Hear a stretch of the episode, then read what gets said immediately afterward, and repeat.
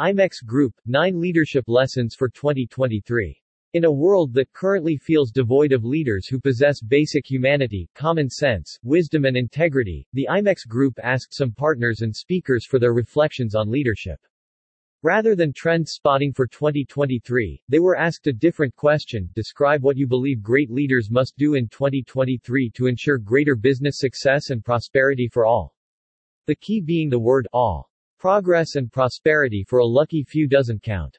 IMEX doesn't doubt great leaders exist. Indeed, many of those who work in the global business events industry have first-hand experience that proves they do.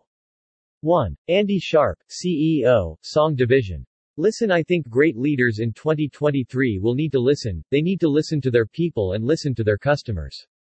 Emails, texts and team meetings on Zoom all have their place, but one-on-one conversation is where the truth of the matter is revealed, where nuances are clearer, where people are really heard.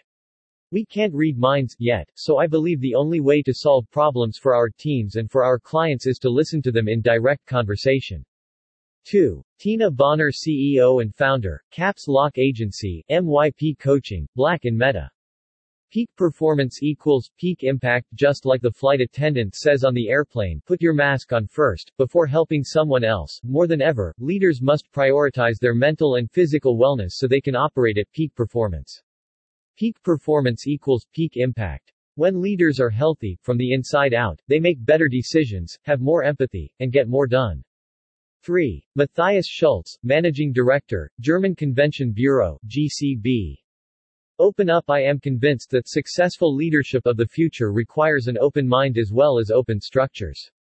For me, this also includes the concept of open innovation, sharing your ideas and thereby enhancing them, creating value and new business models. 4. Paul McVeigh, MSc. Performance Psychology. What's stopping you? Lots of people have put their life on pause for the last couple of years and stopped themselves from living their best life. I would encourage everyone to think about where they are going, what they truly want and to realize that we really don't have that many days to create this life as you never know when the sands of time are going to run out.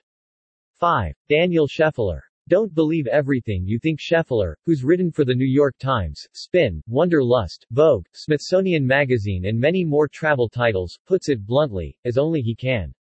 Don't believe everything you think, is a call to put our egos aside, to quiet the voice in our head that has 100 opinions, frequently all at once, and step away from analyzing and prejudging to embrace everything his newsletter, without maps, stands for, heart, not head. Adventure, not fear. 6. Drew S. Holmgreen, CED, Chief Brand Officer, Meeting Professionals International. Be empathetic We've individually and collectively been put through the proverbial ringer the last two plus years, putting us all in very different places mentally, physically and emotionally. By keeping those perspectives in mind, leading with patience and understanding and committing ourselves to being empathetic, we will find the positive ground necessary for everyone to prosper. 7. Tracy Stuckrath, founder of Thrive. Meetings and events. Create inclusive experiences when employees feel appreciated, respected, and know that their needs are being met at work, they feel more compelled to participate fully and make a difference. Building truly inclusive workplaces encourages a whole new level of employee engagement. 8. Kai Kight, keynote, artist, composer, and entrepreneur. Understanding self I think it's time we build workplaces, environments and places of gathering that are truly built for the humans inside of them. And we can't build a world for ourselves unless we first know ourselves. 9. Carina Bauer, CEO, IMEX Group. Kindness is a global superpower according to The Economist, quoting the United Nations, on November 15, 2022 the Earth's population officially reached 8 billion. That's a lot of humans sharing one home. The past few years and especially 2022 have been marked by political upheaval, war, economic pressures and, sadly, headlines that shout stories of systemic racism, bullying, harassment, fraud, lies and more. Those headlines seem to suggest we're all doomed but I don't see it that way. Quite the opposite. When the global meetings and business events industry comes together I see, and feel, generosity, community, kindness, camaraderie, cooperation and, importantly, an innate understanding that business works best when countries are at peace, not war.